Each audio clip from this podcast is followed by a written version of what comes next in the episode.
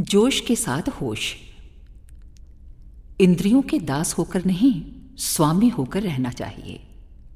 संयम के बिना सुख एवं प्रसन्नता प्राप्त नहीं हो सकती। नित्य नए नए भोगों के पीछे दौड़ने का परिणाम दुख और अशांति है। श्रीमद्भागवत गीता पढ़ने, सुनने या समझने की सार्थकता इसी में है कि इंद्रियों पर संयम किया जाए। इंद्रियों के वेग तथा प्रवाह में बह जाना मानव धर्म नहीं है। किसी भी साधन योग, जप, तप, ध्यान इत्यादि का प्रारंभ संयम के बिना नहीं होता।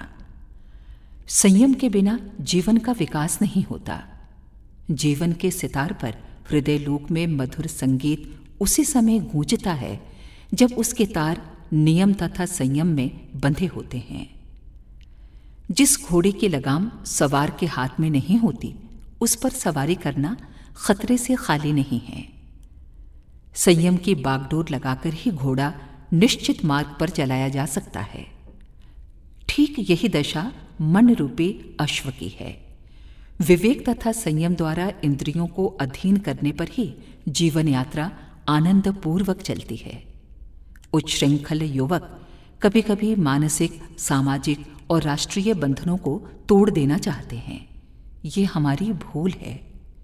जीवन में जोश के साथ होश की उसी प्रकार आवश्यकता है जैसे अर्जुन के साथ श्री कृष्ण की। यही बुद्धि स्थिर करने का उपाय है।